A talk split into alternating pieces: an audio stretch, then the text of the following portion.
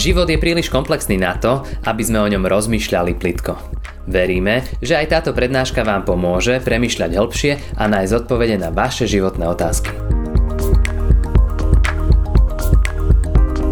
Nebeský Otče, prosíme o Tvoji přítomnost i teď v čase, kdy chceme naslouchat Tvému slovu, přemítat o něm, ptát se, co znamená pro nás. Pane, naše srdce často není dostatečně otevřené, pokud tam není tvůj duch, a tak tě prosíme, otvírej naše srdce, abychom slyšeli, co každému z nás chceš dneska říct. Prosíme o to v důvěře v tebe, pane Ježíši. Amen. Můžete se posadit. Eh, ten dnešní text budu totiž číst tak postupně, takže proto jsem nezačal tím, že jsme přečetli celý dnešní text. Eh, v naší církvi je ten rok 2022 rokem výchovy a vzdělání. Ještě tady nemáme ten banner, ten je ještě ve výrobě, každých posledních letech jste si možná všimli, máme tam dole ten banner, který nám to téma připomíná, a letos rok výchovy a vzdělání. A možná to první, k čem, čím se k tomu i jako zbor chceme připojit, je právě taková série kázání, kde se chceme prostě něčemu učit. A ta série kázání bude inspirovaná biblickou postavou Nehemiáše. A tak možná už i teď bych vás chtěl povzbudit, záleží, jak čtete Bibli, co čtete, ale můžete si udělat třeba čas na to, abyste si přečetli tu knihu Nehemiáše, starozákonní knihu. Ona je velice zajímavá, ano, jsou tam některé náročnější pasáže, protože tam je několik soupisů takzvaných navrátilců a služebníků, tak tam máte třeba občas takovou kapitolku, kde máte jenom jména, jména, jména, jména a kolik jich bylo ale mezi tím najdeme opravdové perly a my v té sérii kázání tady postupně o tom Nehemiáši budeme hovořit. A dneska tedy začínáme. A dneska se od toho Nehemiáše chceme učit, abychom nebyli lhostejní. Lhostejní. Lhostejnost je něco, co ohrožuje úplně každého člověka. A lhostejnost ve své podstatě je vlastně projevem nelásky. Že jsem lhostejný, to znamená, že mi na tom člověku nezáleží, nemám ho rád. A tak tím pádem lhostejnost stojí vlastně eh, proti Pánu Bohu, který je láskou. A proto je třeba i o lhostejnosti hovořit. Lhostejnost je něco, co se může vkrádat i do života křesťanů, eh, něco, co může narušovat vztahy mezi křesťany samotnými. Eh, může se vkrádat do vztahu které můžeme mít k církvi, k zboru, k božímu lidu. A tak my se budeme dívat na toho Nehemiáše a dneska uvidíme, že on je příkladem toho, který k tomu božímu lidu lohostejný nebyl. Dovolte, že toho Nehemiáše nejprve zase kapánek více představím, možná takové opakování, možná mnoho z toho víte. Nehemiáš byl osobním číšníkem perského krále Artaxerxe. Eh, osobní číšník to nebyl tam jenom jakýsi poskok, osobní číšník neměl za úkol pouze nalevat víno, ale byl to takový, řekneme, osobní důvěrník, eh, poradce krále, ten, který mu byl úplně nejblíž. Byl prostě někým, komu ten král důvěřoval až tak, že si ho pustil k tělu, doslova k jídlu. A ten král Artaxerxes, kterému Nehemiáš sloužil, tak jeho táta se jmenoval Xerxes první, možná to, pokud nemáte dobrou paměť z dějepisu, nebo zrovna teď to neprobíráte v dějepisu, tak možná ho budeme znát spíše pod tím hebrejským jménem, protože židovské jeho jméno zní Achašveroš. A to už si někteří možná vzpomenou, protože Achašveroš byl král, který měl za manželku biblickou královnu Ester. A tak se nám opakují ty různé příběhy z toho zajetí, ve kterém židé byli. A ten manžel Odester, Achašveroš, teda táta toho našeho krále, to byl eh, velice významný král, který se proslavil velikými, nejslavnějšími bitvami starověku, které Peršané vedli z řeky řecko-perské války. Například zvítězil ve velké bitvě u Termopil a naopak prohrál tu největší námořní bitvu starověku u Salamíny. Možná to ještě z dějepisu pamatujete.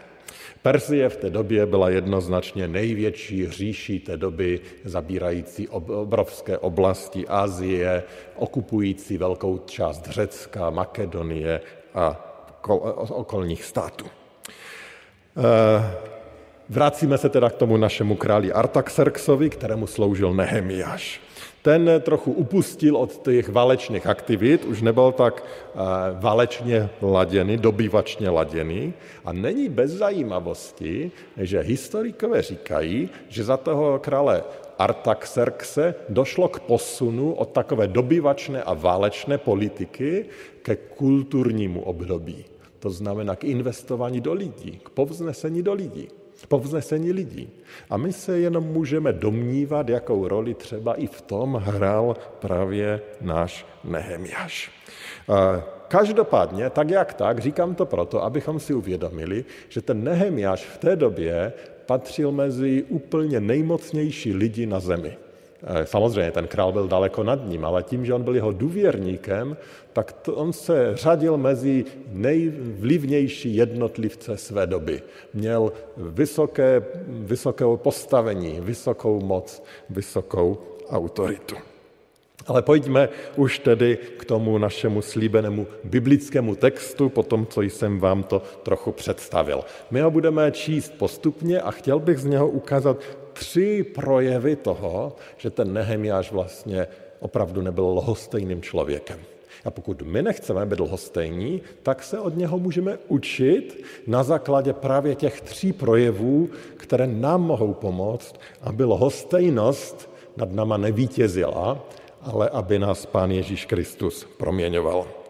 První projev, který u Nehemiáše vidíme, že se zajímá o boží lid. Už jsem řekl, byl židem, žil v zajetí daleko od své země, ale měl vynikající pozici, žil teda na hradě Šušanu, dneska se to město jmenuje Šuš a je to, našli bychom to v Iránu. A měl teda tu velice významnou pozici. Přesto mu na tom božím lidu, na Izraeli, záleželo.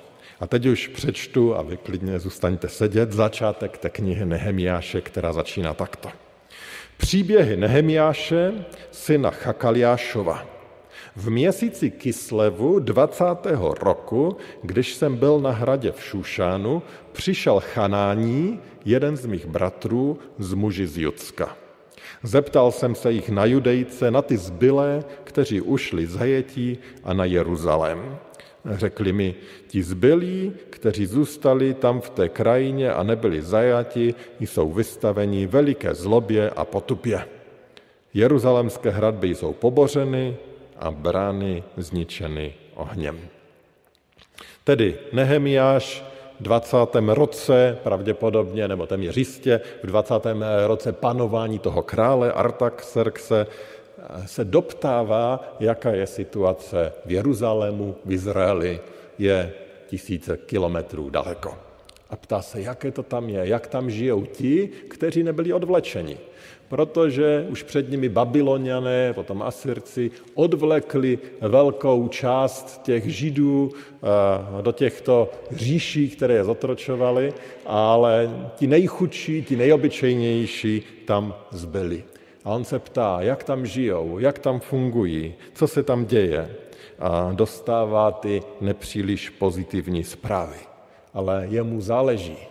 On si žil jak v Bavlance, eh, neměl žádné existenční problémy, naopak mohl říct, na to už nemám čas, moje místo je tady, vždyť moje, já jsem tady vyšplhal vysoko po politickém žebříčku, ale on se pořád zajímá o ten boží lid, přestože to jsou mnohdy nevyznamní chudí lidé, kteří tam zbyli.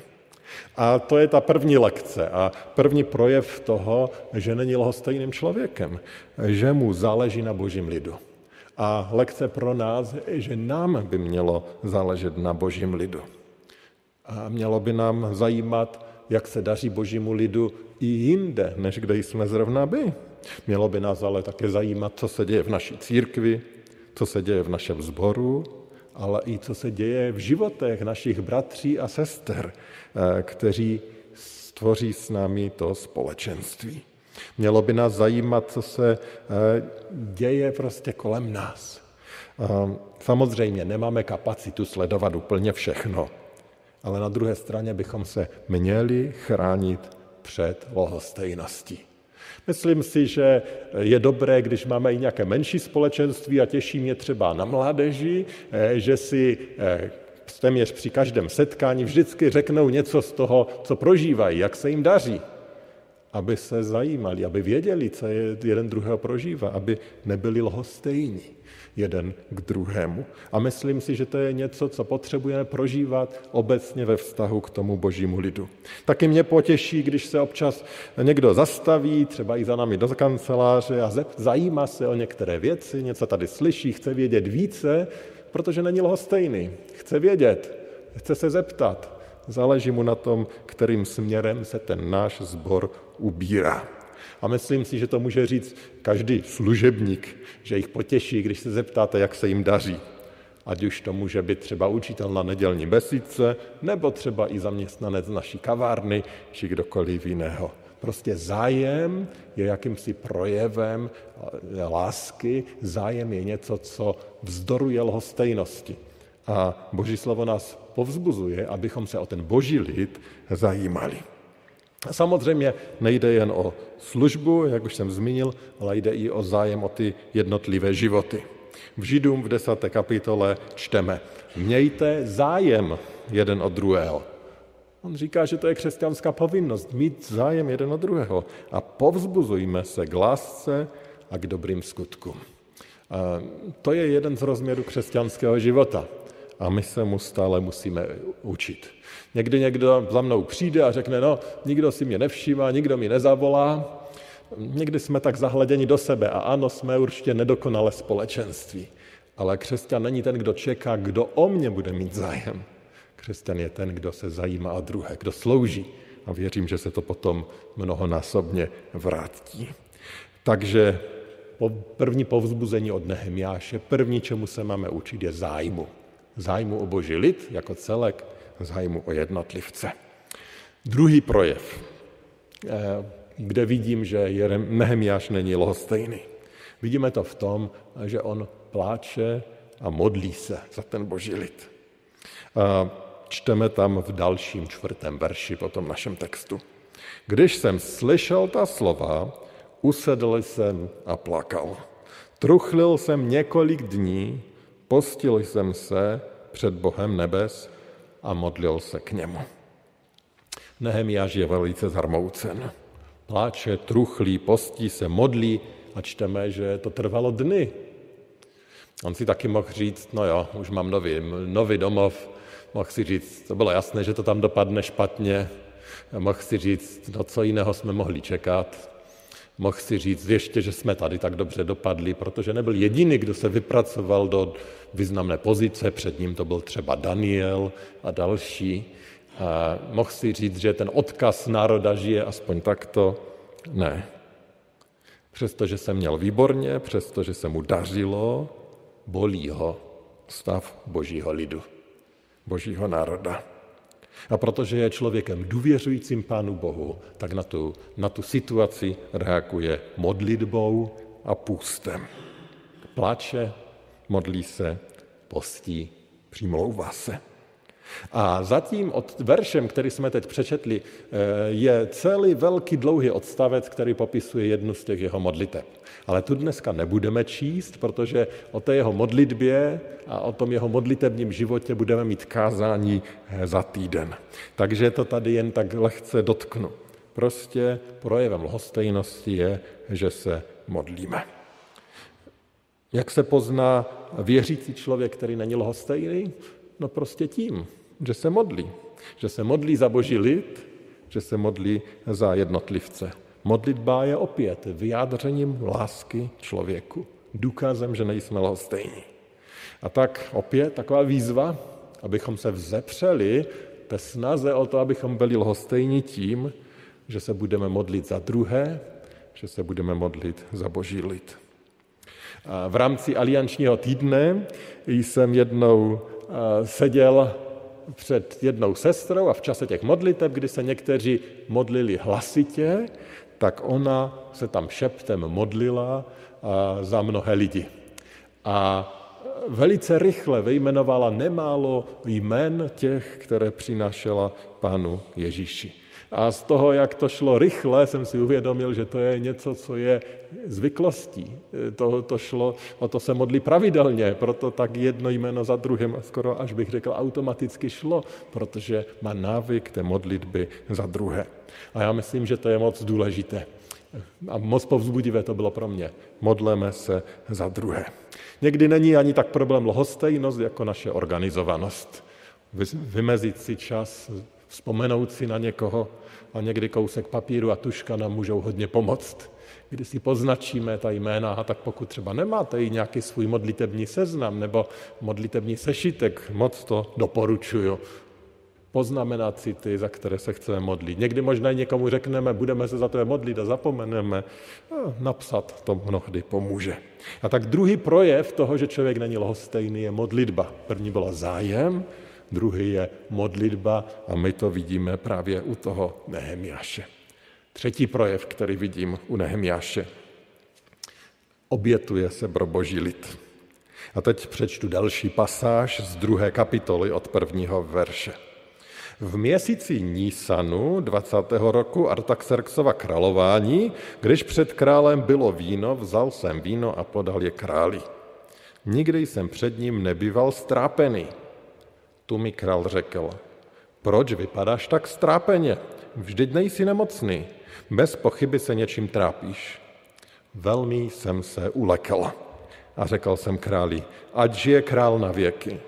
Jak bych neměl vypadat strápeně, když město, kde jsou hroby mých otců, leží v troskách a jeho brány jsou zničeny ohněm? Král mi na to řekl, co si tedy přeješ? Pomodlil jsem se k Bohu nebes a odpověděl jsem králi. Jestliže to král uzna za vhodné a jestliže tvůj služebník došel tvého zalíbení, propust mě do Judska, kde jsou hroby mých otců, abych město znovu vystavěl. Král vedle něhož seděla královna, se mě zeptal, jak dlouho potrvá tvá cesta a kdy se vrátíš? Králi se zalíbilo mě propustit, jakmile jsem udal určený čas. Řekl jsem králi, Jestliže to král uzná za vhodné, nechť jsou mi dány doporučující listy pro místodržitele v Zaufratí, aby mi poskytli doprovod, dokud nepřijdu do Judska. A také list pro správce královských obor Asafa, aby mi dodal dříví na trámy k bránám hradu při domě božím, na městské hradby i na dům, k němuž se mám vydat. Král mi je dal, neboť dobrotivá ruka mého Boha byla nade mnou. Když jsem přišel k místodržitelům v Zaufratí, dal jsem jim královské doporučující listy. Král také se mnou poslal velitele vojska a jezdce. Jakmile to uslyšel, Sanbalat Choronský a Tobiáš, ten amonský otrok, popadla je strašná zlost, že přišel někdo, komu jde o dobro synu Izraele. V tom příběhu jsme četli, že král si jednoho dne všimne toho smutku v obličeji Nehemiáše. A čteme, že se Nehemiáš vylekal, protože být smutný v přítomnosti krále, no to byl přestupek, to byl přečin a za to mohl přijít trest, dokonce trest nejvyšší. Ale Nehemiáš zareaguje a král tu jeho oznámení přijme. A potom je krásné, že na ten dotaz, který tam eh, zazní, co si tedy přeješ, tak to on reaguje. Tam je taká krátká výzva, že jsem se pomodlil a odpověděl jsem. A tady vidíme něco, co u toho Nehemiáše budeme vidět stále a stále, že Nehemiáš je muže modlitby. No asi tomu králi neřekl, počkej tady chvíli, asi odskočím a udělám si modlitební chvilku, to asi by nešlo. Kolik na to měl? Sekundu? Upěnlivé zavolání k Pánu Bohu a odpověď, která přišla. A potom opětovně, když mu král dovolí vycestovat a zaopatří ho, tak on to nepřisuzuje sebe a své odvaze a své dovednosti, ale říká Pán Bůh. Pán Bůh to způsobil. a že jsem došel slyšení a že se zadařilo život upřený na Pána Boha.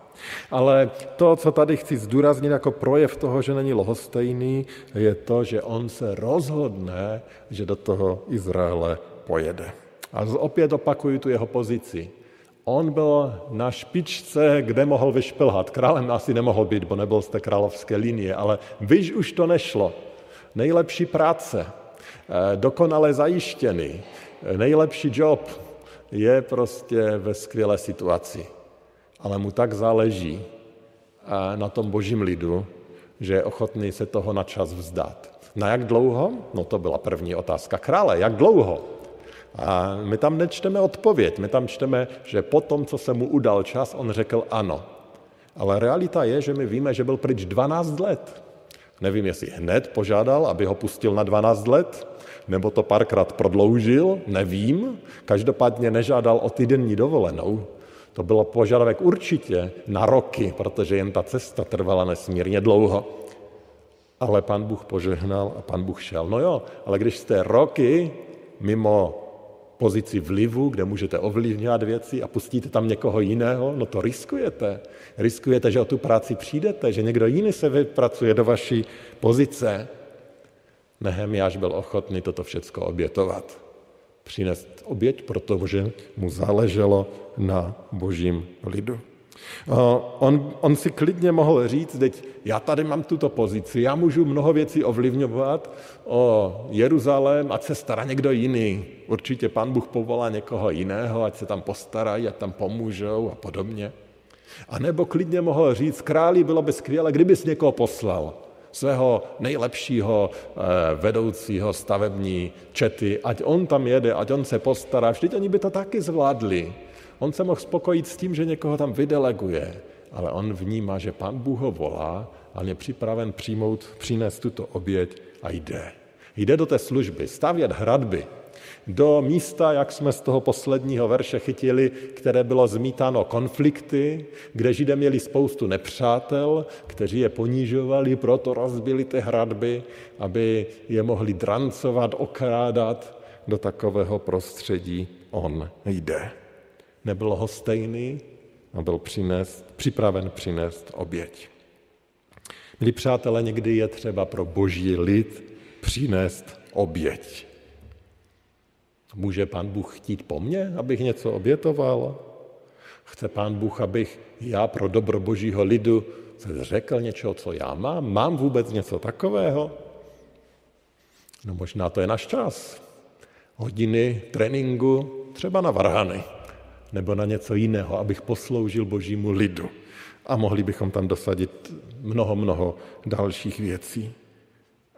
Lhostejnost se kromě toho, že, nebo lhostejnost, že nejsme lhostejní, se kromě toho, že se to projevuje tím zájmem a modlitbou, projevuje také tím, že přineseme oběť, že uděláme něco praktického pro ten boží lid. A to je ta třetí, co se učíme tady od Nehemiáše. A teď je to, abychom si mi položili tu otázku i v té třetí oblasti, co teda pán Bůh může chtít po mně. Tedy tento rok se chceme učit. Poučme se Nehemi, od Nehemiáše, jak se vzepřít naší lhostejnosti, jak být jemu užitečný.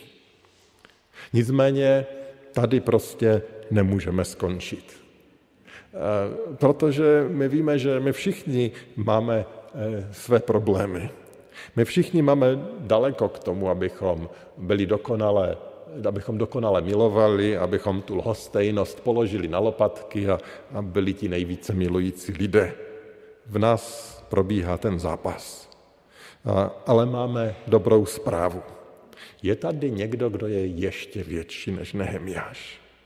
To, že Nehemiáš nebyl hostejný, pomohlo božímu lidu v jeho době. Ale je tady jeden, který nebyl hostejný a pomohl nám všem. Samozřejmě nemluvím o nikom menším než o Ježíši Kristu. Ale úplně ty stejné projevy vlastně vidíme u něho.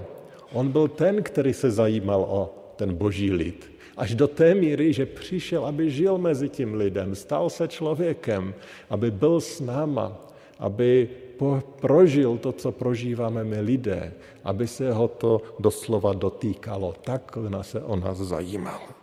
On byl ten, který se modlil za boží lid.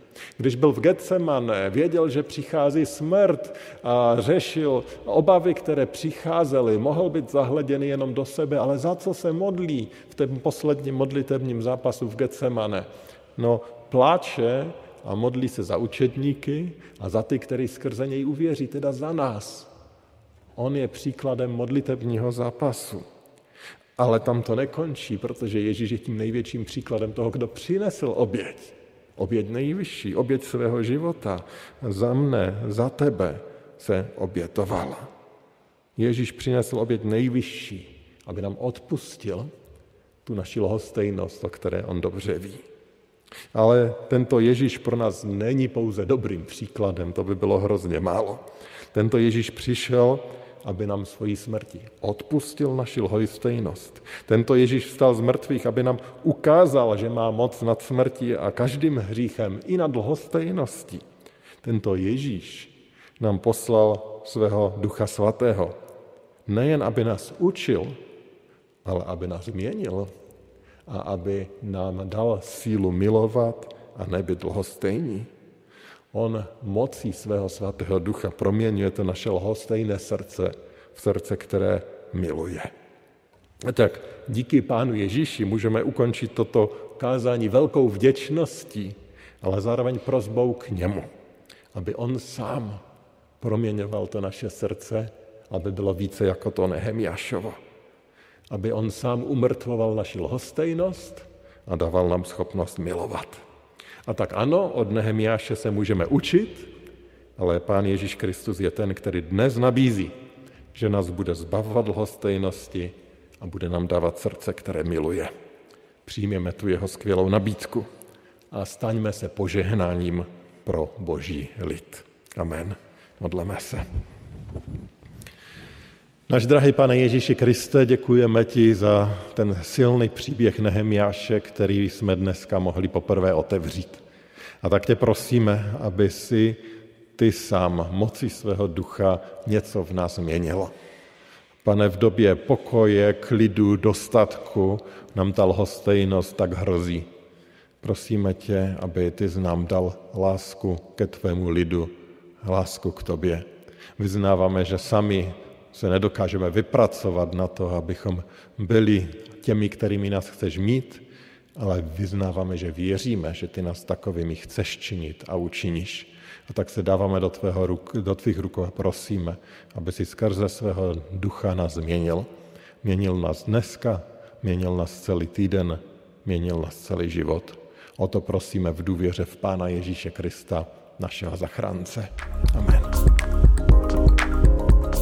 Ďakujeme, že ste si túto prednášku vypočuli do konca. Modlíme sa, aby ste boli inšpirovaní a povzbudení. Ak máte nejaké otázky, napíšte nám správu na Facebooku, Instagrame alebo hoci aj e-mail. Projekt Chcem viac už viac ako 10 rokov podporujú ľudia z celého Slovenska. Pridajte sa k ním. Aj vďaka vašim darom a modlitbám môžeme prinášať každý týždeň dobrú správu, povzbudenie a inšpiráciu tisíckam ľudí nielen na Slovensku. Ďakujeme.